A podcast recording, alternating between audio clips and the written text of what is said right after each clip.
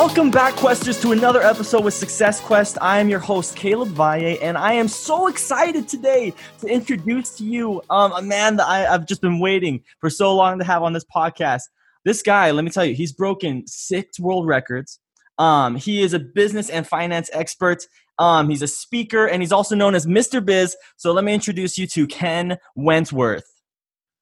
Hey, Caleb. Hey, Questers. I'm honored and excited to be here. Uh, you know, from talking with Caleb, he and I uh, talked on the phone a few weeks back, and ever since then, I've been really excited to come and uh, and join the uh, in Success Quest and talk with you guys. No, this is uh, the honor is all ours, man. I am, I really am like, I'm like, oh my gosh, it's Mr. Biz. He's gonna be on the show. It's gonna be awesome. um, in fact, questions right before this too, we were just like, just talking, man. Like uh, this is why I'm excited because Ken Wentworth is, is literally such a down to earth guy. He he loves business. He loves finance. He loves what he does. He loves helping people. Um, and in fact, today's topic um, is about reaching your full potential. Um, we talked on the phone and we decided that this would be a really good topic for us to talk about. Um, but of course, before we jump right into that, um, Ken, why don't you tell us a little bit about yourself? Give some background for the questers to understand who you are and why you are. Yeah, so I, um, I, undergrad is in accounting, but I I found out pretty quickly I'm not a, I'm not set out for to be a bean counter.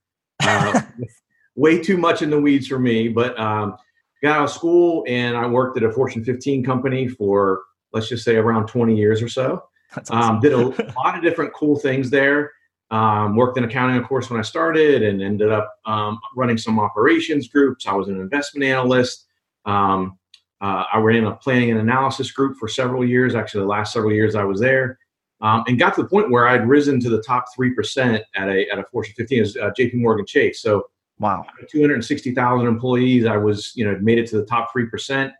Ironically enough, and this is the funny part of the story, is when my boss told me that he was going to promote me to the top one percent of people in the company, is when I decided I was going to leave. Wow! what? What? Who does that? this guy. This guy does that. Maybe I'm maybe I'm a little off kilter. Maybe maybe right now you're regretting asking me to come on the show. no, you have to explain though. That's crazy. Oh my gosh. Yeah, so I've always been so first of all, I, as I tell people all the time, I am strategic to a fault.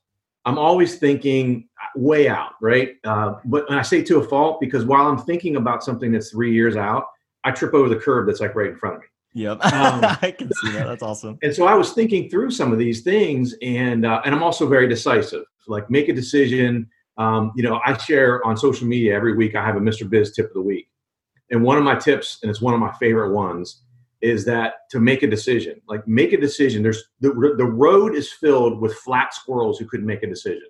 I mean, oh, wow. think about yeah. yes, it's true. Think about it that way, right? So um, I literally, I'm in New York City. I'm in Manhattan. I'm on the 48th floor of my boss's office, and he tells me, you know, promotion, all this other stuff. From the elevator ride down from the 48th floor down to the first floor, which takes a while. People getting on and off. It's right? just 48, you know, floors, whatever. but um, uh, in that time, because I had to go to another building for my next meeting, in that time, I decided I'm I got to leave. I'm going to resign because I could see the writing on the wall that um, you know, I'm I'm based in in Central Ohio, Columbus, Ohio area, and and J.P. Morgan Chase had at the time about twenty thousand employees here locally. So there's there's a pretty good you know uh, influx of folks here. But even with that, the people at that one percent level, there are about fifteen jobs out of the twenty thousand that are at that level here in Columbus. And many of those jobs were IT related jobs, things that were not in my wheelhouse, not anything I'd be qualified for or be interested in. And so I knew they would be putting more and more pressure on me to relocate. And we've got three kids, and that's not really in the cards yeah. for me. Didn't really want to do that, family situations and whatnot. And so moving to New York City, moving to London, you know, if I was 28 or 30 and single, I would be all over it. But right. I'm not. I'm not. So it's like, you know, how do I? So I just got to leave, and I don't know what I'm going to do.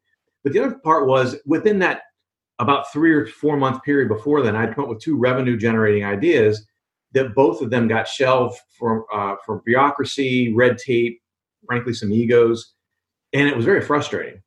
And so that was part of my decision too. Is I said, man, I, I know I can make a bigger impact.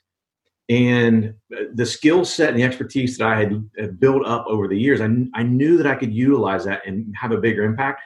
But I knew based on that recent history that that wasn't going to happen there. Um, and so I go through the rest of my meetings that day. I get a cab and um, I head to LaGuardia. And so I'm at the airport and I call my wife and uh, I said, Hey, you know, Mark's going to put me up for managing director.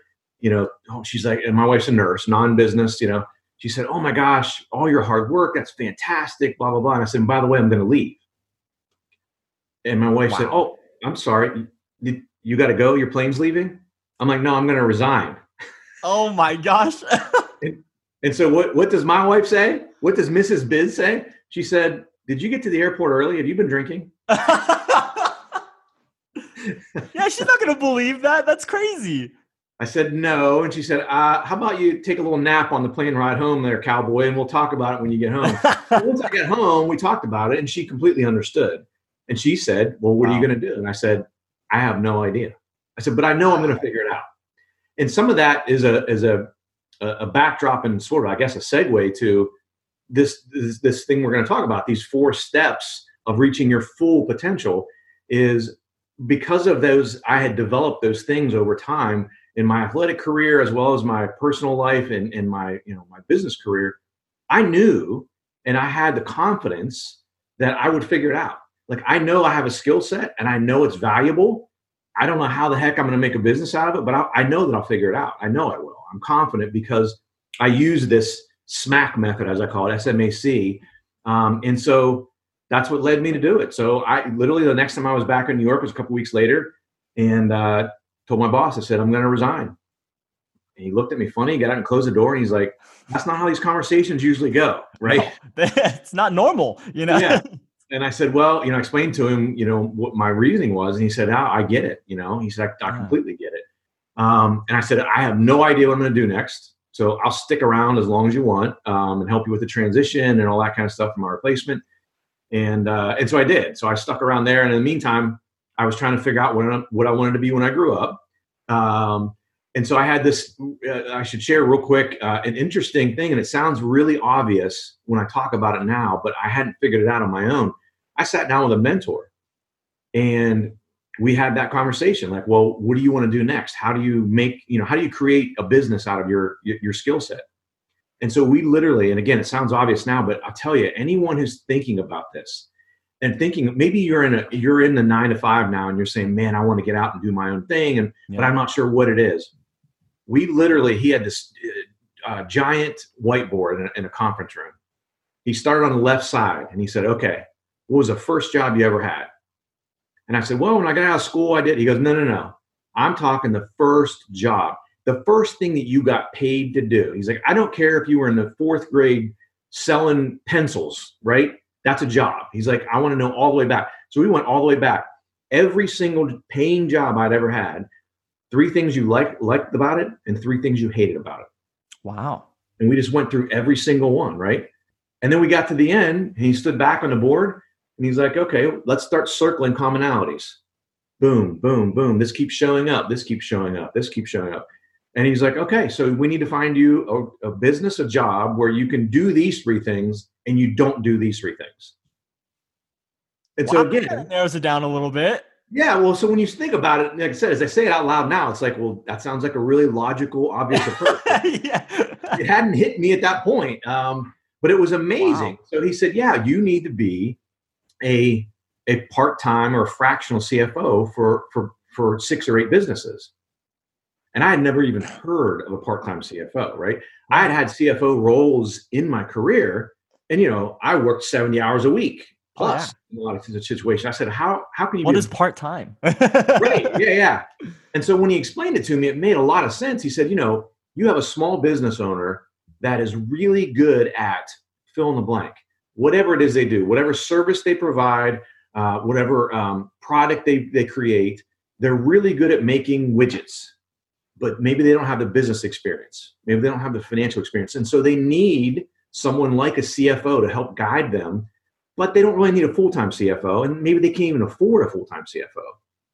And I thought, man, that actually sounds genius. I wish I would have thought of that, you know? yeah, yeah, that's crazy. Um, and so it made a lot of sense, and and it, it really made me think that that's how I could really make an impact in these wow. businesses. Again, I always use the simple example and so, somewhat um, lightheartedly, but you know, Paul the plumber, who's can plumb like is nobody's business, right? He's really, really good at plumbing, but he knows nothing about business. Like he's successful despite his lack of business skills.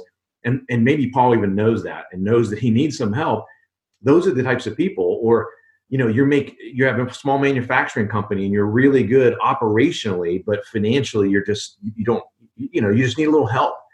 Um, and so he said, go get a client and let's see how it goes.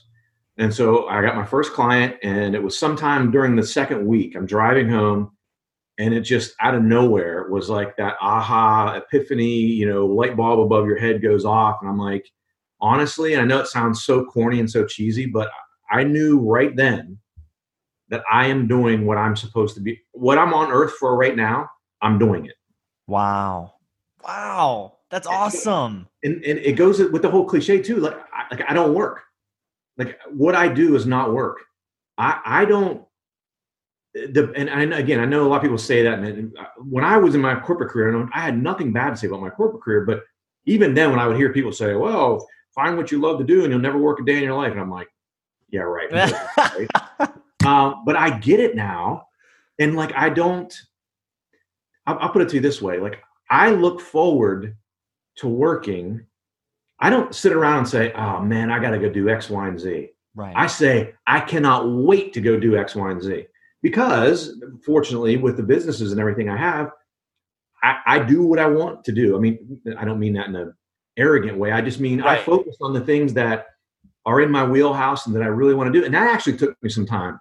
I had a, a client, uh, another funny sort of funny story. So I had this client, they were terrible absolutely awful. They fought with each other, had a whole lot of just all kind of problems. I left a board meeting and I come home and again, Mrs. Biz is a nurse, complete non-business person whatsoever. Yeah, right? okay. But she's a nurse, very, very heartfelt, right? I get home, it's, I don't know, nine, 10 o'clock at night. And I'm just like, my tie's undone. You could tell I've been sweating, like, you know.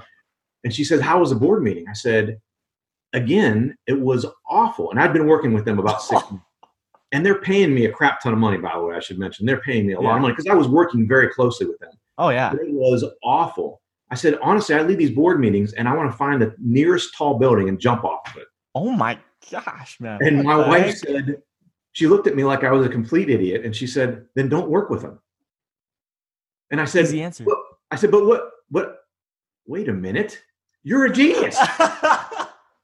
I was so used to in the corporate world when you've got you know Bob down the hallway who's a big pain in your butt, but your jobs intersect and you just have to figure it You're out. stuck with Bob still, you You're know. Stuck yeah. with Bob. So, but I'm like, holy crap, I'm not stuck with Bob anymore.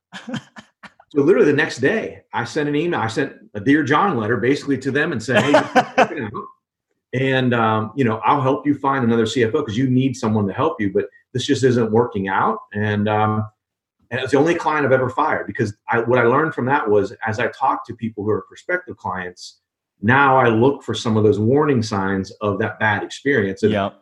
steer absolutely clear of those. And so, like I said, I, I will find this is another admission. I will. So again, I mentioned we got three daughters. I'll find, and there's always a sweet spot every night. Everyone comes home. Um, if I'm home, then right, everyone gets home uh, wife makes dinner typically. Everyone eats dinner. The girls disappear. They go upstairs. They take their showers and they're working on homework. My wife will go upstairs and you know she'll get a shower. I find that little sweet spot, and I could sneak back into my home office and do like 20 minutes of work. yeah. and I know it sounds it just sounds goofy, but that's that does I'm, trying to, I'm trying to illustrate how much I look forward to doing what I do. That wow. literally yeah. I'll get home and I'll get changed. I call it, I get out of my monkey suit, I call it. And while we're doing the dinner thing and all that stuff, I'll be like, okay, I got about four minutes. I think I, I can't wait to get on that laptop. yeah. And I'm going to have 20 minutes. What am I going to focus on for 20 minutes? Wow. And I run into the office, eh, the home office, and I just get after it for 20 minutes. And I'll hear people coming down the steps and then I head back out, you know. But um, that's how much I love what I do. Like I I can't stay away from it. That's I'm amazing. a night owl. and like I, I, I don't want to miss family things. But my wife gets up at 5:40 every morning. Uh, the girls are up early for school, and so everyone goes to bed early. So a lot of times, what happens is I'll come into my home office because there's something that I'm super jazzed up to work on. I'll come in my home office and I'll start working. And I'm telling you, I joke all the time. I'm like, it's like it's like Vegas, right? It's like there's no clocks in my office. Of course, there's a clock right at the bottom of my freaking laptop. right. Anytime, but I'm kind of like I have blinders on. I can't see it. You know. Yeah. The next thing I know, I look up and it's two o'clock in the morning. I'm like, holy, Holy crap. What I gotta, I, heck? gotta get to bed. I gotta get to bed. I'm getting up in three hours and 40 minutes. Like I gotta get to bed, you know? Yeah. But that's how much I just, I'm passionate about what I do. I love it. I can see the differences I make in the businesses I work with.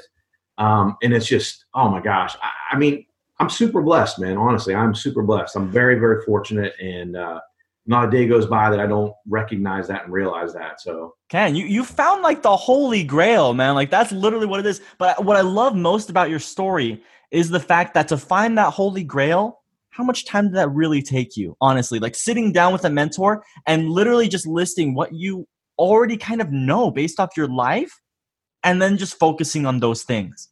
Yeah. And you found it. That's Yeah. crazy. That's crazy. Do people they overcomplicate it, don't they? Absolutely, and that's what I mean when I, when I was saying earlier. When you when you say it out loud, it sounds like well, yeah, that sounds like a really logical approach. But I just hadn't thought of it, you know. And I no one else had ever mentioned that to me before either. And I've mentored people for a long time, and I've never even thought about when I mentor people. Um, but it's I mean it's a so since then, subsequently, then the people I mentor, we go through it all the time because I'm like this is this is how you know life altering this can be, especially for someone as I mentioned, if you, any questers out there that are considering, you know, have that nine to five and want to take that entrepreneurial leap, sit down and, and go through that exercise. And what I will say, what's most important about that is don't just um, chase the money. Don't say, okay, what job can I, what what business can I create that I'm going to make the most money? Yes. you have to love it because Yep. the money money is a short-term motivator and i know people go oh yeah well that sounds like someone who doesn't have money says that no I'm, telling you it really is and even this in the corporate world you know people would say well you know i want a 10% raise and it's like that 10% raise sounds good the first couple paychecks and then you get used to it and then it's just Yep. like the same old money again you know what i mean whereas there's other things that are intangibly more important and i can tell you like especially when i first started out I, you know, I wasn't making anywhere near the money I, I, when I the, when I left in my corporate career, but I was like floating on cloud nine, happy.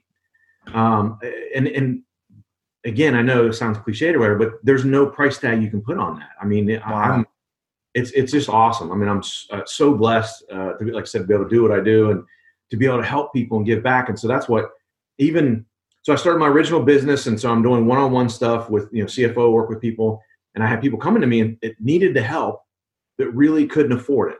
So Yeah. they're you know startups or really small businesses, but they needed the help. So it's like, well, how can I figure that out? How can I help more people and have more of an impact? yes. Scale my time, but make it affordable for them. And that's what was my second business I started, which is a uh, a fancy way of putting it is a continuity program. So uh, Mr. Biz Solutions up here Uh-huh. Mr. Biz Solutions is a continuity program. So you go out and you pay a monthly membership, and I do Zoom sessions. So I go out and help people via Zoom sessions, and I have a panel of experts that come on. So listening to business owners as over the years since I've been out on my own out of the corporate world of what are the typical things that business owners need? Well, every once in a while they have a legal question. I have an attorney that comes on and does a Zoom session every single month as part of Mr. Biz Solutions. Very So you can save up your legal questions and get them answered by an attorney that is focused on small business. Uh, uh, I've got a website guy who comes on and someone says, "Oh, I'm trying to update the meta titles because I heard that's really important for my website. I don't know how to do it." He can screen share and show you how to do that. A digital marketing person that comes on. I've got um, a person who is a has written a book and a, a 77 second sale that, that's a, a sales guru. So again, think about again. I'll use I'll pick on poor Paul the plumber. Paul's a great plumber. He's not a salesperson, but unfortunately, Paul needs to be a salesperson to some Yep. extent. This guy comes on once a month and helps those types of people with little subtle tricks to not so you're not the cheesy sales guy or girl, you know, and high pressure and things like That's that amazing. um, and doing things like that. So they get a you know access to all these different experts almost like my idea is like a one-stop shop for small business owners to be able to get access to these experts the, the, the least tenured person that I have on my panel that, that comes in and does all these individual Zoom sessions has been in business for 16 years. So there's no one on here that's like wow. a junior resource. These people are all oh my god businesses. I mean, um, it's good stuff. But the only reason I mention all that is because it's again as you as you grow and you start to evolve and, it, and I see the impact I'm making. I want to make more of an impact. How can I reach exactly. more business? How can I help more business owners? So um, anyway, I'm, I'm no that that's amazing.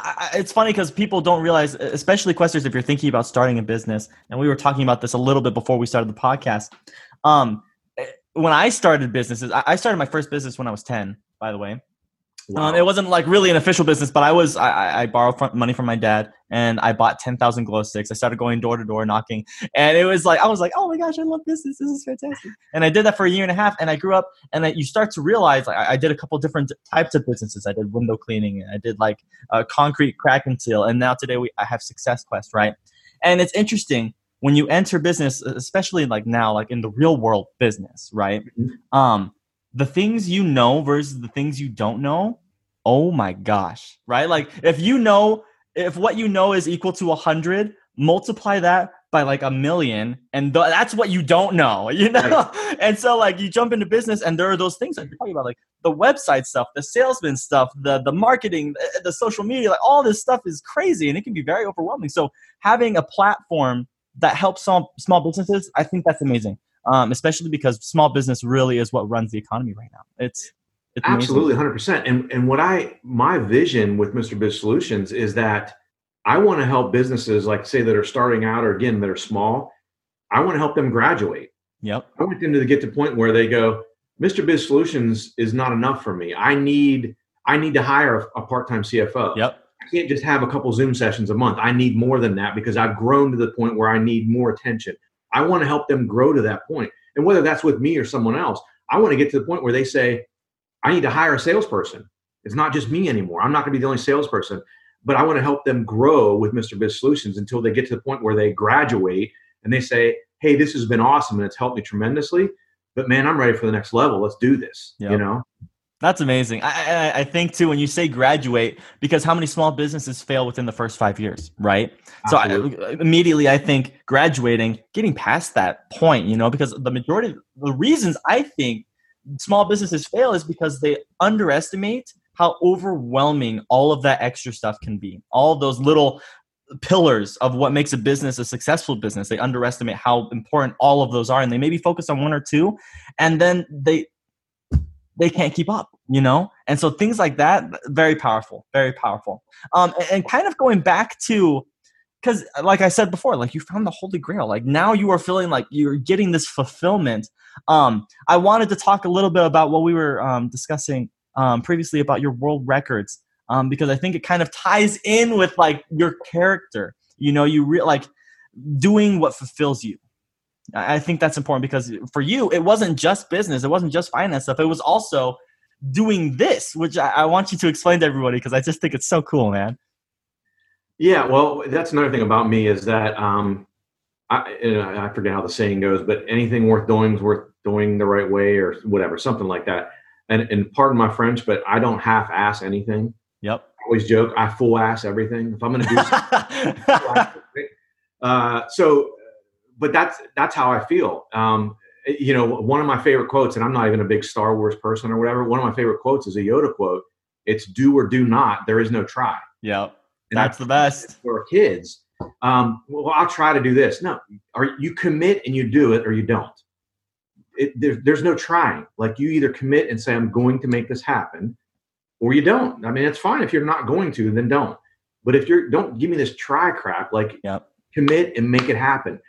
Um, and that's a big part of, of, of this. So, you know, I was lifting weights and getting stronger and all this stuff. And uh, the first time I bench pressed 275 pounds, I had this goofy moment. Uh, maybe I was lightheaded. I don't know. And I said, I said, I want to bench press 500 pounds. And even the guys I trained with, and I, I trained at a, you know, a very serious gym, a lot of competitive lifters and everything. And they're like, maybe maybe you ought to uh, maybe you ought to rethink that. Maybe back away from the Gatorade a little bit. Uh, Let the blood flow back into your brain. You know. Yeah. um, and it, I mean, I had worked my tail off just to get to 275. You know, so okay. I can't even imagine that. That's more. Yeah, it's that's a lot of weight, man. 500. um, and so that's a, a, you know a big thing is um, is again I'm, I'm like I I didn't say I'm going to try to do 500. I said I'm going to do 500. Now it took me seven years, right? It doesn't happen. There's no overnight success, as they always say, right? Yep. Um, but some of the things that along the way again helped me develop this whole SMAC thing of realizing your full potential is that you know some of those things that I was able to accomplish with that made me realize the potential that I have. And then also made me realize the potential that others have. As I've coached people and mentored them, coached them in, in the athletic world and then mentor them in sort of the business side of things, is that we all have this in us. And one of the frustrating things for me is not to myself as well. I know I have this. Why don't I tap into it more often? Because when I do tap into it, some of the results have been absolutely amazing, right? And and and, and everyone has this. Um, everyone has this in them. So you know, in the in the four steps, they're not you know earth shattering type things, but they're things that you know if you do them in the right order and you do them to the extent you need to, you're going to be successful. And I can prove to you that you have done them before, and you just didn't know it. Yep. And you've, you've had little tastes of success already, and you just really haven't understood maybe the process of how you got to taste that, you know? Right. That's, Yeah. that's very intriguing. I like that thought. And in fact, let's just, let's go and dive into that, man. Let's dive into what SMAC is. Let's smack up the questers, you know? I like Smack that. The questers. Uh, yeah, so SMAC, it's SMAC. Um, and the and the first step is is is really and they're kind of almost in order of of in chronology of the way you need to do them. At least the way I think about it is the first the S is start with yes, um, and it's really around mindset. Um, more of what limits us, all of us, is our own mind more than anything else. Whether you're trying to accomplish a physical thing, whether it's a mental thing, it doesn't matter we limit ourselves far too often. We don't realize what our own capabilities are. And that's why when I talk about realizing your full potential, when I say full, I always put it in caps and bold it and underline it. Because a lot of people, who says, oh, I want to try to reach half of my potential? Like, no one says that, right? but what I, what I mean by the, the bolded, capitalized underline is probably what you think your full potential is. You're, you might be just barely scratching the surface. You might be hitting 60%. You are capable of 100 and you're only you think 60 is the best you could do you didn't say i can bench press 500 pounds you're like 275 god i want to get the 350 would be amazing and you think that's the top and then you get to 350 and then you're like ah and then you get to be a, an old fat slob guy right yep. because you're like oh 350 man i, I tapped out i did yep. really, I'm maxed. really. I'm maxed out. yeah um so so that starting with yes is so so important and um that mindset around it. So I had a, a, real quick example in the corporate world. So working at JP Morgan Chase, the CEO's name is Jamie Dimon. So I need to tell you that backdrop just so people understand the context of the story. So mm-hmm. we had something, um, I worked in corporate planning and analysis. We had this project we needed to do that was directly related for, he had a presentation coming up. And uh, so I talked to the, the team leader who was going to be work, doing the work and leading the team that was going to do this work. And so I told him what we need to do. And right away he said, yeah, we, uh, we, yeah, we can't can't do that, Ken. I said, okay. And so I had to ask a little further because in my mind, can't is another way of saying I won't. Yep. Right. And so I said, well, what do you mean? He said, I mean, we just that's not possible. I said, okay, well, if you went back to your desk right now and your phone rang and it was Jamie Dimon, and he said, Hey Paul, I need you to do this project for me, what would you say? And he said, Well, I mean, I mean, if, if five of us worked for 20 hours a day for the next five days, we could do it. I said, Oh, well, so wait a minute. So it can be done. Yeah. Right? Now, five people working 20 hours a day for five days is insane. We don't need to do that. But we started with yes, it can be done. Now let's figure out a different way to do it that's more feasible. What if we had 10 people work on it for two weeks? Is that feasible? Is that reasonable? if you just start with the no, if you just start with "there's no way," you, there's no way we can do it. You you lose. You, you're you've lost already. Your mindset. Yeah, it's is- over. It's over. You're done. Yeah. So you have to start with yes. That's a, an example there. And there's a story uh, that kind of segues from the S to the M in SMAC. Okay, so and it's a Steve Jobs story. Oh, cool. So literally, I find this amazing. And one of my favorite quotes uh, came out of it. So Steve Jobs was 12, 13 years old, and and he this is him telling the story. I'm paraphrasing, of course, but he's 12 or 13 years old. And again, you got to keep in mind how old Steve Jobs is, and you'll you'll get an idea, especially questers out there will get an idea of how long ago this was by a couple of, of clues in the in the in the story. So he's 12 or 13 years old.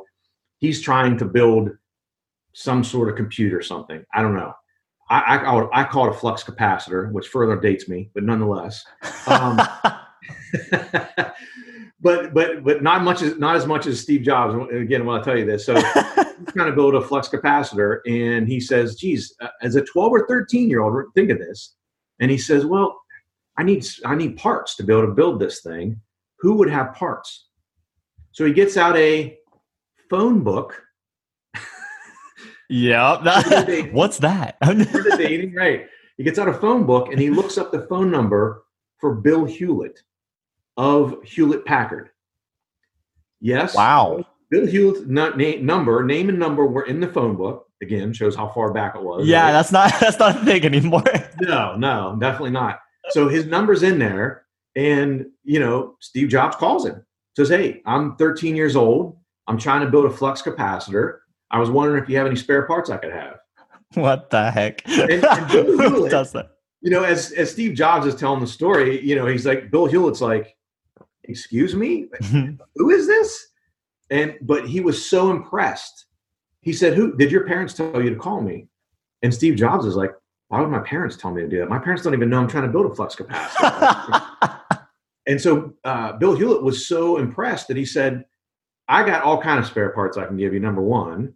And number two i want to have you come and work during the summer when you're off school at hewlett packard if you want to learn about computers I'll I'll show you the whole kit and caboodle, right?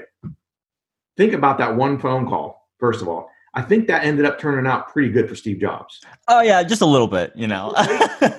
but think about the the you know him. He started with yes, definitely. He didn't say, "Man, you know who would have a lot of computer parts? Hewlett Packard." But I don't know anyone there, so oh well. Why would he talk to me? You know. Yeah, he's like, "Hey, screw it. I'm going to call the guy who runs a dang place, right?" And so the quote, the Steve Jobs quote from it is, if you don't ask, the answer is always no. And yeah. I love that because love that. again, that limiting thing, we think that someone's too busy, they don't have time or whatever. And it's, it's not the case. And it's, it's, it's proven itself over and over and over again. And so that segues from like the start with the S to the M in SMAC is to model expert behavior. So whatever it is your goal is, more than likely well, for sure. You're not the first person who's done it. Now, let's say, for example, like me, when I was, I wanted to set a world record. I was going to be the first person to do that, or otherwise it wouldn't be a world record. But there are people that have set maybe, maybe the world record was, you know, 400 pounds, and I wanted to bench press 420. Well, let me talk to the person who got to 400 and learn from them, and then let me take it a step further and get to 420. Right? You can learn from someone who's already forged the path and been successful in whatever it is your goal. And again, think about this. This isn't just weightlifting or track and field or football. This is this is business. Hey, I want to grow my social media following to a million people. Let me find someone who's got a million followers and say, "How the heck did you do this?" And because again, if you don't ask, the answer is always no. So I did this when I started my my radio wow. show. So I have a radio show called Mr. Biz Radio. I got to tell you, Caleb, I did my first show it's, it's got three segments. I did the first show, and uh, I'm driving on the way home from the studio, and I'm like, I think the first segment was pretty bad.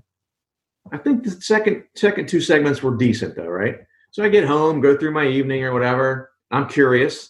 So I did one of my little sneak into the office things, right? My home office. yeah. And uh, and I listened to the show, and I almost had to turn it off. I mean, oh I no! I couldn't even listen to it. It was so bad. Um, and so I instantly walked back out out of the home office. My wife's sitting on the couch, and I said, "I have to get better at this, or I'm never going to torture anyone who would happen to, to stumble and listen to like nails going down a chalkboard, the equivalent of nails going down a chalkboard, because it was so awful." And so, what did I do? I found four nationally syndicated talk show hosts and I reached out to them. Now, again, most people would say, Ken, why would you? That person's never going to get back to you. Guess what? All four of them got back to me. Wow. I ended up on the phone with one of them. These, and these are named people you would know. Um, people who are successful for the most part, and again, they're very busy people, but they're willing to help because they were they were where you were, you are now at some point or another, and most of them are willing to help and give back. Now, they're not going to probably spend three hours with you because they're busy, right? Right. But so I would make it very pointed.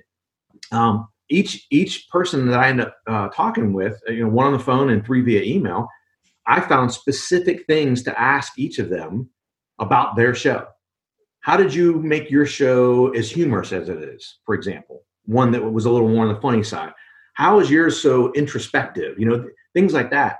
Um, and made my questions very pointed. So I got, you know, really to the meat of what I needed to get out of that person who was an expert already. I wanted to model their expert, you know, behavior, and, and they had already forged that path. There's no need for me to, you know, recreate that or do that on on on my own.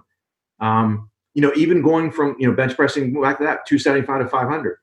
I don't know how to bench press 500 pounds. Like, let me find someone who does. That's and awesome. so I found a guy who was based in Iowa and I reached out to him. Same thing. What's the worst thing he's going to do? Say no. wow, dude. I reached out to the guy. He had he had uh, won two world titles and had a world record.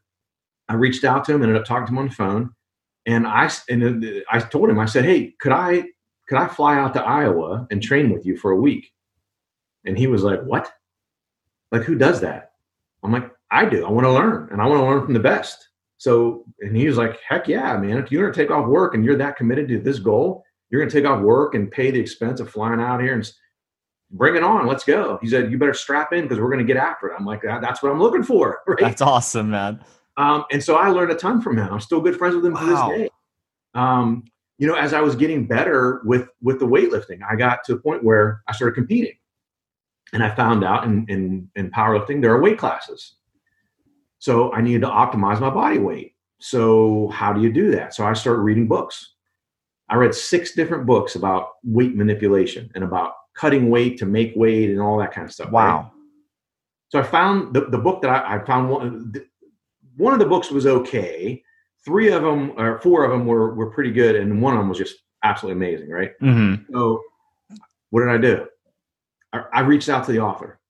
That's it. This guy, man. I mean, why not? Right. I What's, love it, dude. I love do? this attitude. What's he going to say? I mean, worst he can say is no. And I say, okay, Yep. well, let me go to the sec- my second favorite book out of those six. Right.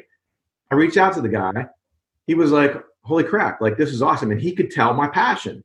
He knew from talking with me on the phone. And I literally started out, and this is a, a tip for questers out there who who are going to go down this road. I didn't ask, I didn't say, hey, do you have an hour? Because I'm the guy's probably really busy. Do you, A lot of you have a lot of time. yeah. I'm like, can I pick your brain for 10 minutes? Wow. And, who's not willing to give you 10 minutes? Yeah. You know? Oh yeah. Everyone can find ten minutes. And so I I scripted out what I wanted to ask him, and I was trying to be rapid fire because I knew I had Yep. 10 minutes, right? I'm on a phone with him, and literally we're eight minutes in. I set the timer because I want to be respectful. I don't want to say, hey, could you have 10 minutes and I'm going to take a half hour, right? That's Yes. So I set my timer when I get on the phone with this guy, and we're at eight minutes. And I said, hey, I, we only have two minutes left, and I wanted to ask you two more things. So let me just combine them into one question. He goes, dude, I'll talk to you for the rest of the hour. oh He's like, my I can tell that you are passionate about this. He's like, you, I love it. He's like, I can tell you've read every word of my book, the, the, the questions you're asking, et cetera, et cetera. So you can't fake the funk, right? You Yeah. can't call someone an expert and go, I've read all your books if you haven't read the books, right? Because they're going to know, right? They wrote the dang things. They're going to know. Going to know if you're faking the funk and you're just being like a fanboy or fangirl or whatever. But yeah. I talked to him and uh, he helped me tremendously, right? This guy was really, really good at it. So I got to the point where talk about realizing your full potential and really stretching those boundaries and not allowing your mind to set arbitrary limits. And, uh, you know, so I'll, I'll ask you, maybe not. You- You're, you're a slim guy, so maybe not. But a lot of times am. I ask people, you know, uh, how many people have gone on a diet and lost 10 pounds before? Like if I'm speaking in front of a group, I usually ask that. And almost every person raises their hand, right? Oh yeah. and I'll say, okay, so how much weight do you think would be a good amount of weight to lose on a diet in a week? So you just were spot on on your diet. You went to the gym every time you were supposed to. You worked out really hard. What's what's a good amount to lose in a week? And usually some people say, oh, five, seven pounds, Yep, eight five pounds. that sounds about right. You know, I don't know. Yeah. And so then I say, well, how about a day? And so they look at me kind of funny, like, well, why is he talking about this? Yeah. And so usually someone will say, oh, a pound, right? Pound and a half, two pounds. And I say, what if I told you that I lost 17 pounds in 24 hours? Because I have. What the? yeah. Well, and, and that's that's the thing. And and actually sometimes when I'm speaking to people in person, I can see people who just get turned off right away. And one person in particular, I, I gave this speech re- recently in front of a, large group, and I saw this woman. She's like completely engrossed in what I'm talking about. As soon as I said that, she turned around, literally turned her back on me for the rest of the talk. And so she was leaving, and I, I said, "Hey, "Excuse me," I said, you, "Can I ask you a question real quick?" And she was like, "Yeah, sure." And she seemed a little bit bothered, right? right. I I kind of lost you partway through the presentation. I said, just for my own feedback, you know, was there something I said in particular? Was there something offensive or? And she said, well, I know when you said you lost 17 pounds in a day that you're full of crap. There's just, that's not even humanly possible. And Dang. what I wanted to tell her was the fact that you set that arbitrary limit in your head tells Yep. me that you were, of all people, should have been the one the most listening to me because you're setting that arbitrary limit. I'm telling you, it's all documented. I literally lost, and it's it's it's water weight manipulation. I didn't lose 17 pounds of fat in a day. That's not possible. Um, but I lost 17 pounds in a 24 hour period, and I weighed in because when you in powerlifting, you weigh in 24 hours before you compete Yes. as soon as you weigh in, you have time to to to gain. You have 24 hours to gain weight back, rehydrate, get the carbs back in you, all that good stuff.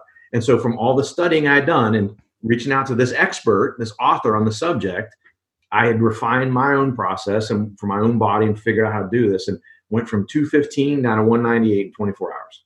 Wow. Um, funny side note to that story. So my process, I'm very, as you might be able to tell, I'm very analytical, right? yes. so to- Just a little bit. a little bit, right? So I wanted to make sure I was there. Uh, I get to my weight about an hour before weigh-ins because I want to be first in line for weigh-ins because I want to weigh in and start rehydrating and eating right away. So I get a full 24 hours, right? So I get done early. I'm the first person in line. So I'm sitting down because I feel like crap. Losing 17 pounds in 24 hours is I, I don't recommend it. It's not Yep. very fun. Not very fun. Um, and so the, the guy, second guy comes up and he sits down, doesn't say a word to me. And I'm just trying to stay in my lane. Like, just get me to the scale. I just want to weigh in and start eating and drinking again, right? And this guy is like sighing and making all these sounds. He doesn't say anything to me verbally, but he's making. So finally, I look over and I go, "You all right, man?" yeah. And he goes, uh, "He goes, oh man, sorry." He goes, "I just, I'm hurting." I'm like, "Yeah, I, I'm, I feel you." He goes, "I had, to, I had to cut weight." I'm like, "Oh man, that stinks." I said, "Well, how much did you have to cut?" He goes, "I had to cut four pounds this week." Oh my gosh. Wait a second. Hold the phone. I want what I wanted to say in my head was, "That's cute." yeah, yeah, you're like I lost that in the last hour and a half. But you know, of course I didn't say that. I'm like, oh man, that's you know, that's that's tough. what a know, bummer. The next day, um, the guy, I had a good bit of success in competing, and so, but the guy didn't know who I was um, in the sport, and someone had told him, uh, I guess, or whatever. And he came over to me. He's like, I had no idea who I was sitting next to, and I had no idea that I was sitting next oh to my gosh, dude. Mr. Weight Loss himself. He's like, How much weight did you cut? I'm like, You know? It's not important. Nope. You know, don't worry about it. He's like, Seriously, you got to tell me, man. I'm like, It was more than four pounds. He goes, I know it more than four. How much was it? Like, I lost 17 pounds. He goes, How much? Like in a week? I'm like, No, in a day. He's like, Oh my gosh. So then, you know what he said? You have to teach me your ways. You, Wow. How do you do it? You know, so he he was reaching out to me because he didn't want to forge a new path. He was yes. modeling, you know, uh, someone who had already achieved some of this stuff. So it's just, uh, but and I don't say this, tell the stories to to brag. Oh, I have world records. Right. It's to show I'm a regular person, but I've been able to use this this SMAC, this four steps to achieve things that people literally when I speak to them, they see me and they go, "This guy's full of crap." There's no, you can't even do that. Like, Yep. um, and, let- and let me say, this is an amazing story about your character and, and and it's so important to be positive in life right that goes right along with start with yes right first s but more than anything I, I think what i'm learning from you and i hope the questions are kind of catching along too is if opportunities are doors in life why are you waiting for doors to open up for you when you should just be going and opening those doors right? It's because doors are easy to open, but people get scared. People start undervaluing maybe themselves and underestimating like what value they can bring to somebody else or and, and they start saying no immediately. They start creating that arbitrary no like you were talking about. So if anything, Questers, what you should be learning from Mr. Biz, from Ken, um, is that you are on a path, opportunities are doors, open them. Just do it. Just go for it. What's the worst that can happen? The door's locked, someone says no, but and then you'll have a higher chance of doors opening and opportunities flowing into your life. And I love this story, man. I love this. And if by chance the door doesn't open, find it find another door. Yeah, there's so many doors. There's you know, so like many said, doors. Like I said, when I reached out those six books, I picked my favorite and I reached out to my favorite author of those six. And my plan was I'm gonna ask this guy, and if he's like basically like buzz off, I don't know who the heck you are, I'll go to the second one. Yep. Right. I'm going to find another expert who's an author and an expert in subject. I'm going to keep going until I find someone who's willing to help me and who's an expert in this, you know, this particular field. So love it, dude. So, anyway, so, sorry, continue. Yeah, SMAC. No, no, it's so so important. So and going from that, so you know, start with yes, and then you know, model expert behavior. Don't be afraid to do that, and don't be afraid to reach out to these, yep. you know, people that you think that won't, you know, wouldn't give you the time of day. You'll be very. I'm almost certain you'll be very surprised if you do it the right way. The right, exactly. Thing, you have to be full of respect, humility. You know, those things are really important. And like I said, you don't say, "Hey, can I get an hour of your time?" Or don't. E- and by the way, don't even just say, "Hey, can I can I hop on the phone with you?" Because nope. to someone that's busy, it's like, "Oh my gosh, I'm going to be on the phone with this person for three hours," right? Yep. Say specifically, is there any way I could get ten minutes of your time? 10 minutes you're putting a perimeter but then stick to the 10 minutes like i yep. said yep. now if they want to talk to you more awesome great but stick to 10 minutes like you said be respectful because maybe what'll happen is the same thing that happens to me is they start talking to you and they go, holy crap, this is awesome, right? Yep. I want to talk to this person more and I want to teach them more and I want to, you know, interact with them more. So, um, but the, so the third one, um, super important as well, accountability. That's the A. Um, and when I say accountability, again, it's an obvious step. And yep. personal accountability is very important. But what to me and what I've found is even more important let me ask you, Caleb, do you like to disappoint people? No. Oh my gosh, no. so how do you use because personal accountability is one thing, and a lot of people have that iron will, right? But even those people, even all of us, we have lulls, we have bad days. You you get to the point where you feel defeated. I mean, everyone goes, it doesn't matter how strong you are, everyone has those days. That's when you need to have a, an inner circle, a network around you to yes. hold you accountable. Yes, your butt up out of there, right? So, so how do you create that without saying, "Hey guys, here's my goal. Can you make sure you check in on me and see if I'm, you know?" Yeah. to me, that's like the old crappy way of doing things, right? That, I don't think that's an effective way because then people feel obligated. And then, by the way, the other thing that you could run into in that scenario is, let's say I asked you, Caleb, "Hey Caleb, I, here's my goal." I want you to make sure that you're checking in and hold me accountable, like really stay on me about it. And you know that I'm having a bad, I'm in a bad space. You know that I've hit my law. Well, you're a nice guy. So yeah. I want to hold him accountable, but I don't really want to like pile on while he's having a bad day. Yep. That's what, that's when I really need it. Right. You, you, you know what I mean? And so I think that what I've found, there's a couple different ways to do that. So one of the things I used to do is I'm I am very transparent about my my primary goals. I want anyone and everyone who asks me, anyone and everyone who asks me, I want them to know what my goals are. And the reason I, I want that is I'm creating accountability within my network, within my inner circle, because the next time I talk to that person, for example, when I was competing, someone would say, "Oh, Ken, um, you know, do you have a competition coming up?" Yeah, absolutely. I got the World Championships in July. What What do you plan on doing? What's your goal?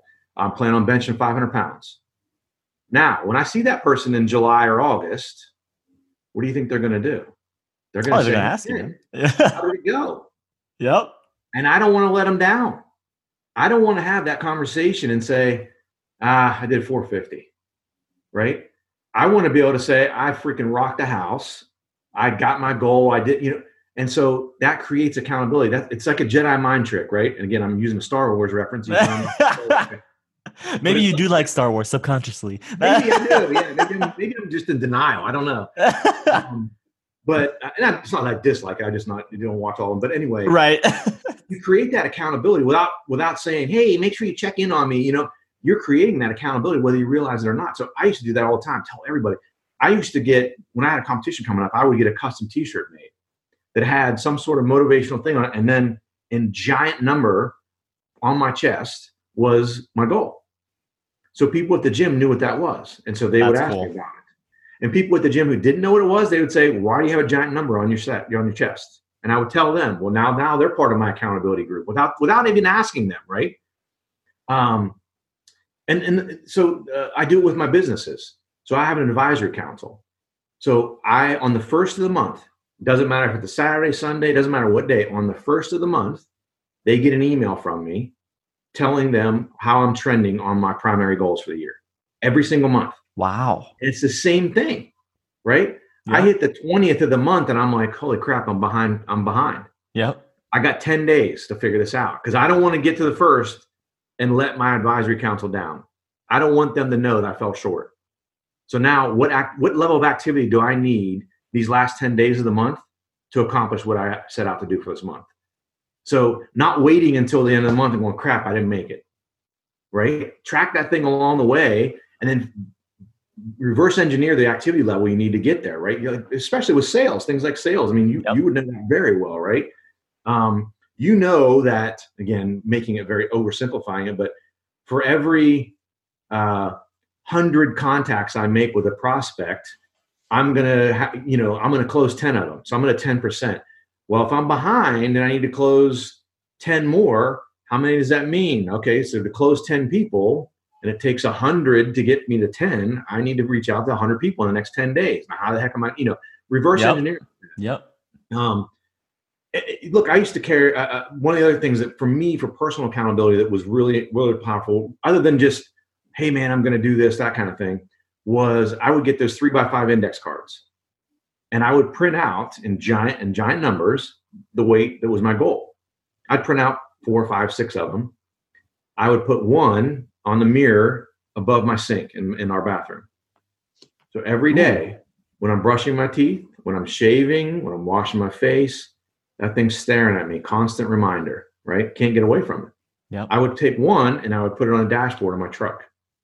Now every time I get in and out of my truck, I see it. I would tape one to my monitor at work. It's always there. It's yep. always there. Constant reminder. And in an indirect way, I'm also helping build that inner circle and network accountability because you know why? Someone gets into my truck. We go to yep. lunch truck and they go, Hey, uh, weirdo, why do you have a index card with a big number on it taped to your dashboard? What the heck is that about? I tell them and now they know. Now You're they're building your accountability, accountability circle. I love it, man. I love it. Super powerful, man. Super powerful. And then the last one I'll share with you is I use I, I use these. these oh little, yes, man! I am a huge advocate of the small. You, you yep. literally can fit them in your pocket, right? They're super small, um, but so like I, I mentioned before, going from 275 to 500 took me seven years. How do you stay motivated for seven years? Even my training cycles for you know nationals and world championships and things like that were 16 to 18 weeks. I mean, that's a long time right? So i would carry the, this sucker around and every day i had to write down depending i got to a point where i got to five but i would have when i first started i would write down i had to write down at least three things every single day that i did that day just that day to get me closer to whatever the goal was that's all. And Questers, uh, you guys can't see what he's holding. It's it's a composition notebook that's pocket yeah. size.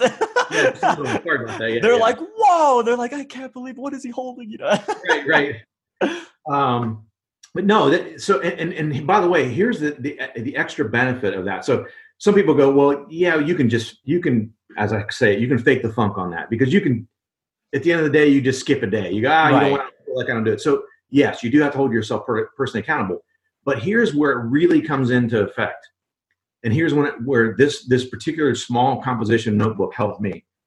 When you inevitably, as I mentioned earlier, hit those lulls, when you have that crap day where it just seems like the world is conspiring against you, you know what I would do? I would pull out that stinking notebook and I would flip back 10 pages and start reading. Oh, that's awesome. What did I do 10 days ago to get me towards my goal? What did I do nine days ago? I get about three days in and I'm ready to run through a brick wall, right? It gets you completely re energized and you're like, holy crap, look at all this that I've done to get to this goal already. There's no stopping me now. This is yeah. one day. You know what I mean? It gets you within yourself. You can remotivate yourself. Inspiring yourself. That's powerful, man. Yeah, eh, this this this little these little notebooks, man. I I, I literally go to uh to like an Office Max and I buy like twenty five of them oh because I and look, I, will tell you, I have a, a cabinet full of them. So I only there's only one goal per book. So anytime I need to, I can go big. Back in 2015, when I did X, Y, and Z, let me pull that book out. Yep. And I could flip through and see every. Wow. Wow, man. Yeah. I, am telling you, again, different things work for different people, but these have been super, super powerful for me. Seriously though, good for you, man. Because it's it's finding simple things in life to help you achieve your goals and to and, and to uh, embrace your vision almost. Like the, for example, when you were putting those index cards everywhere, I, I love that because when you have a vision, it's so beautiful, especially in the moment when you first think of it. You get inspired, you feel that motivation, but you've got to put it in places that will help you embrace it, you know, to make it you, to encompass yourself and the vision together, because eh, that's when you're going to start seeing results. That's when you're going to start accomplishing goals. That's when you're going to start saying, like, wow, I'm doing this, you know, I'm doing right. this. And right. I feel like a lot of people lose that today because they don't they overcomplicate it. They they don't think that simple things will actually help them and increase their odds, but they do, man. I totally I, I love that, dude. Holy cow. Yeah, I mean, again, simple things, simple things. Yes. Um. So the C. Yes. Here we go. Let's get to the C. Uh, and the C is again, it's, it's almost chronological, right? These steps you got to you start with the yes, you you uh, you model expert behavior, you get the accountability going, and then the last thing you got to do is you have to this have to demonstrate consistent perseverance. That's the C, consistent, consistent perseverance. And so here's where the point where I prove to everybody that we all have us. So someone might say, "Oh, that that works for Ken," and maybe Ken's some like crazy guy that's like you know got these wonderful powers, and I just don't have those. You do, and here's how I'm going to prove it to you. Think back in your life and times when you went all in on something. And when I say all in, a lot of people use that term to me way too loosely. Yeah. I'm talking all in. And most people, especially if you're younger, you might only have one of those times, maybe two, right? Um, where you really, again, don't fake the funk when you really are all in. So let me give an example of all what I mean by all in. Any historians that are listening by chance, and I'm not one of them, but I love this story. Um, there was a, an explorer named his name was Hernan Cortez. Um, he sailed from Spain over to what is now uh, uh, current day Cuba. Um, from Cuba, they decided, hey, we want to start exploring Mexico. So they want to go further west, and they wanted to conquer that land. So this guy's he's he's he's a badass back then, right? And he says, yep. you know what? Give me some ships, and I'll go take care of it.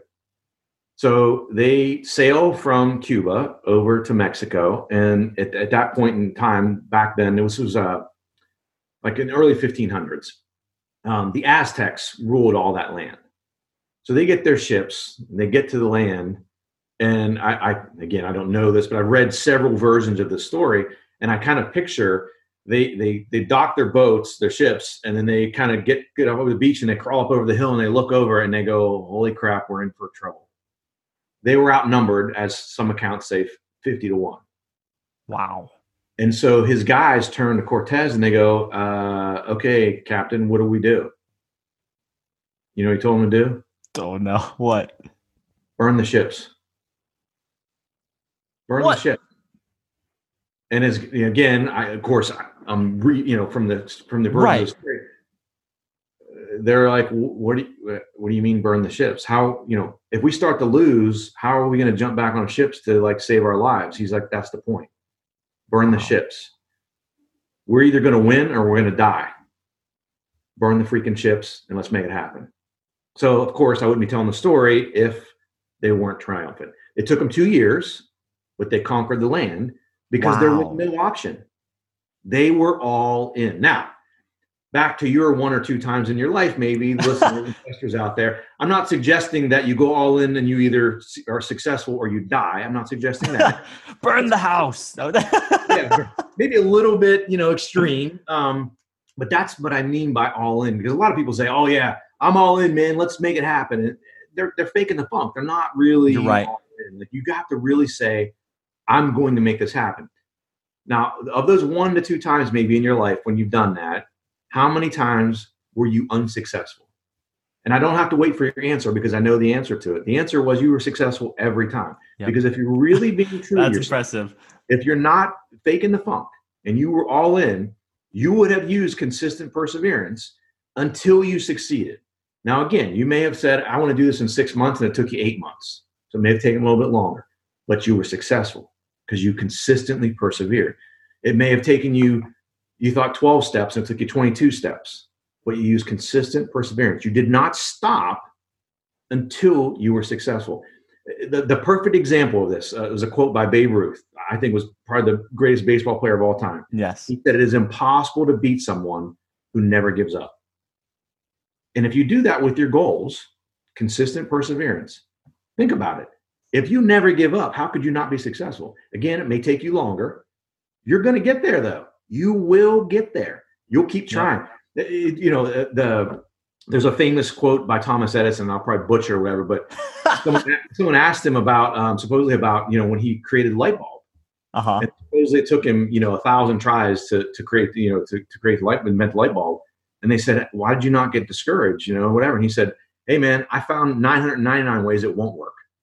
That's true. That's true, man. He used consistent perseverance. He's like, well, that one won't work. Let me try this one. What?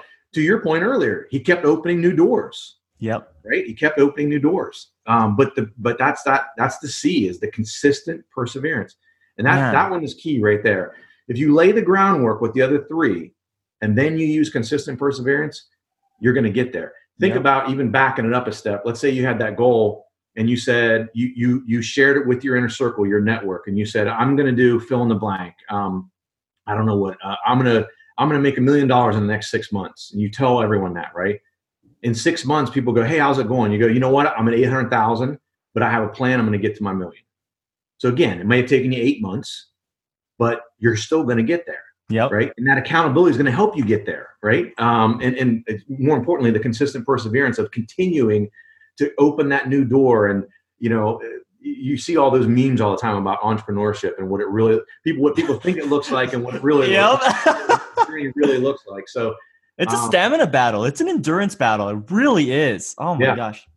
I Yeah. totally I, every time I think of any time in my life where I've really just had to, you know, truly grind, the moments I fail is because I'm not up to the challenge. You know, I'm not I'm that desperate mode, maybe like that story you're talking about, um, burning all the ships behind me. I, I didn't really I had something I could fall back on still, you know? yeah. So, but the times I was successful, it was because in those moments, it was I was eating, sleeping, and breathing this, whatever it was I needed to accomplish. And it, it forced my hand, you know, it became a part of who I was, and I would achieve it.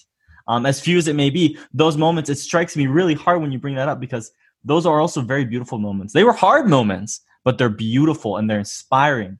Um, And when you So accomplish those things, right? When you do that, when you see one of your goals to fruition like that and you achieve it, that that success breeds additional success. Like I'll tell you now, you know, looking back, losing 17 pounds in 24 hours, like I look at now and, and it's obviously it's a it's a physical thing, right? But it's also very much a mental thing. huge. There's so many different times during that 24 hours when you want to quit. Um, yeah, I mean, I believe it. I mean, just it's unbelievable, right? But now that's one of the things that that's one of my go-tos now.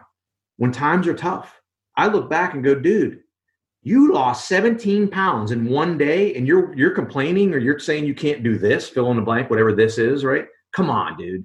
Yep. Knock it up. Like you can do this. You you've done this. You've done this. You've done this. You can absolutely do this next thing, right?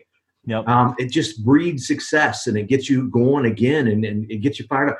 And, and look, there are so many celebrities that have a bunch of stories like this. I mean, I know like The Rock, his production company now is called uh, uh, what is it, seven bucks and something, because he says that he got down to his last seven dollars. He had seven dollars in his bank account, and then he finally got his break. Yeah, but you know, his ship was burned, right? yep, it was nowhere to go. right. Um, you know, there's all sorts of stories of that. You know, uh, whatever. Bill Gates, you know, uh, was turned down. I forget 52 times trying to pitch yep. Microsoft Office to someone. It's still a Winfrey, crazy amount. Yeah. Yeah. Oprah Winfrey was told she'd never make it in television. I mean, you know, uh, you got to yeah. keep, you got to keep getting up. That that proverbial knockdown seven times you get up eight. That's consistent perseverance. If you never quit, you you you can't lose. You literally cannot lose. Yep. And the reason we look at those examples is because you're seeing it in real time, you know, people who have lived through it and they are the the the light, the like the testimony that yeah, it works, man. It works. And more people just need to realize that in their own lives and to accept it in their own lives and that one day, you know, maybe they don't get as big as Oprah Winfrey, but they're going to be like you, finding the holy grail to what makes you happy and fulfilled every day. That's what it is about. That's what Howard Schultz, the, the guy who started and, and, runs Starbucks. I just saw this quote uh, recently. Is another example of that. I, I, think he it was he was turned down by like 110 banks. 111 Crazy, banks. oh my gosh! How do you even get to 110 banks? Right. At some point, you go. You know what? I'm just going to try to get the number as high as I possibly can. Yep. um, but again, think about it. If it, you know, if how much money is that guy worth now? Right? Oh I mean, yeah. Oh, he would have said no after after hearing no 75 times, if he'd have said, oh, okay, maybe this isn't such a good idea. Yeah. He didn't. He said, I know this is a good idea. Consistent perseverance. I'm going, somehow I'm going to figure this out. Somehow it's going to work. Yep. I'm going to keep going through another door and another door and another door until I get there. Um, said, that there's tons of those stories. And, but that's the thing. A lot of people that are what we coin as successful now, the, the Oprahs, the Rock, uh, you know, Howard Schultz, yep Warren Buffett, all, almost all these people have a story just like that. And for good reason. My point, my point is, Caleb, we all have this, but we're not all using it, and we're not using it yes. often enough. I don't use it often enough for me. I know that I have this in me, and I can look at it and go, why am I not doing that? Like, why don't I? And you can't do that with five goals at the same time. You can't because you have to be like to be completely all in on something, you're all in. Like you, you probably can only do one at a time. Yep. Laser um, focus, man. Laser focus. Yeah. Um, and some things are going to slip by the wayside, you know, as you're yep. all in on that one thing. But, um, you know, like I said, that, that's a lot of times what it takes to be that successful of, of some of those folks. And even if you don't aspire to that, you know, someone I, I was, I got interviewed recently and someone asked me what my definition of success was. And I, I and it kind of caught me off guard. And honestly, I've been interviewed a million times, and no one's ever asked me that. What? So, That's crazy. for a second, and I said, for me, success is fulfilling your purpose in life, whatever that is. Right? Maybe your purpose in life is you want to be a you want to be a billionaire. Did you get there? Then you fulfilled your purpose. You, you were successful. Maybe you want to help feed ten thousand people in Africa did you make that happen? Then you were successful. Uh, maybe you want to raise amazing kids. Maybe, you know, whatever those purposes in life are, it doesn't matter if there's a monetary thing associated with it or not. In my eyes, it's did you fulfill that purpose in life? Seriously, I I just I, I, wish for every quester, everyone out there to realize the simplicity in being able to reach your full potential.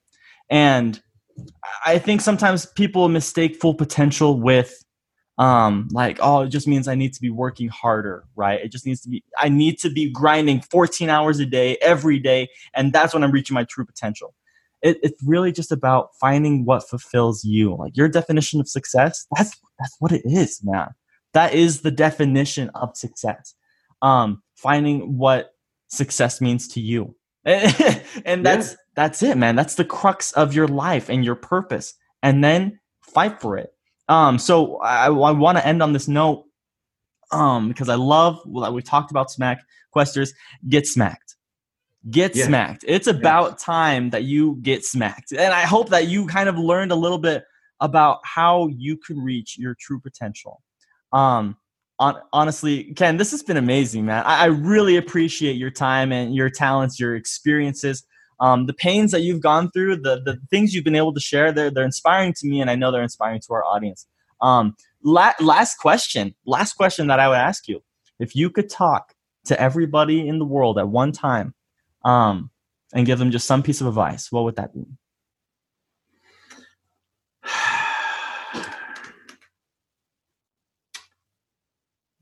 honestly, I would go back to the golden rule. I would, and I say this to my kids all the time.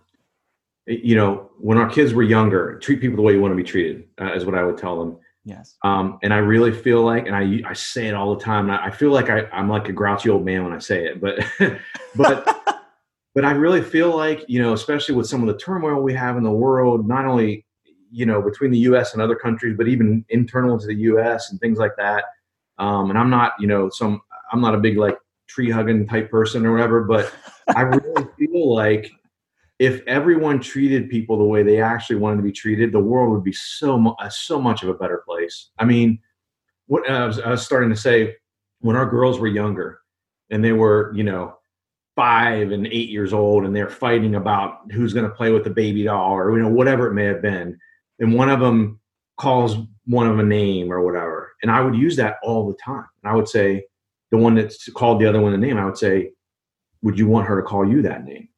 And she would say, No. It's as simple as that. Treat people the way you want to be treated.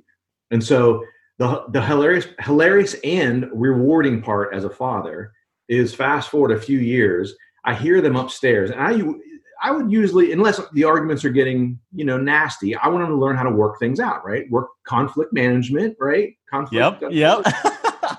and so I hear them upstairs arguing, and one of them, whatever, calls the other one stupid or you know whatever something, and the other one said, "Would you want me to call you stupid?" Oh, the there it is. One, and the other one starts crying and said, "I'm sorry." Wow, that's awesome. yes, I mean but uh, you know, kidding aside, I really feel like that just happens too often. I know sometimes you get in a heated moment and we all say things now and again that you know we, we wish we could take back and but man that the golden rule is just it's golden for a reason right? It, it is. I mean it really is. And i hate to steal someone else's line or whatever but man i just really feel like the world would be a better place if we all used the golden rule. I love that man. Thank you so much again for being on the show. Everyone um, if you appreciated um, Mr. Biz for everything that he's been talking about, please go visit him, man. Go check him out. He's on Instagram, LinkedIn, Facebook, everything. He has an awesome, huge Facebook page. Um, that's just fantastic. It's Mr. Biz Solutions, right? I'm, I'm pretty sure yeah. that's exactly what it is. Um, yeah. and Biz is just with one Z. Uh, it's really yeah. easy to find him. Um, MrBizSolutions.com as well if you want to check out his programs. Um, be sure also to tune in every week to hear from people just like Mr. Biz with amazing stories and amazing pains and trials who who are going to be able to inspire you in ways that maybe you just can't do right right now. You know, they're going to help you. You're going to understand from different perspectives how you can become more wholly successful in your life. So every Thursday, um, check us out. We're probably by the time that this actually gets released, we're going to be doing two episodes a week, um, Tuesdays and Thursdays. Um, and be sure to subscribe rate us, and let us know more than anything. Let us know if you liked or disliked this episode. We, I, am sure Mr. Biz can agree. All we want to do is get better. we want to learn. We want to hear everything. You know. yeah. So um, you, you know what you're doing, Caleb? You're creating accountability. I love it. Ah, yeah. There you go. See that, man? Naturally, I love that. Thank you. Yeah. Um, yeah, guys, tune in to us next week, and we will see you later. Have a successful day.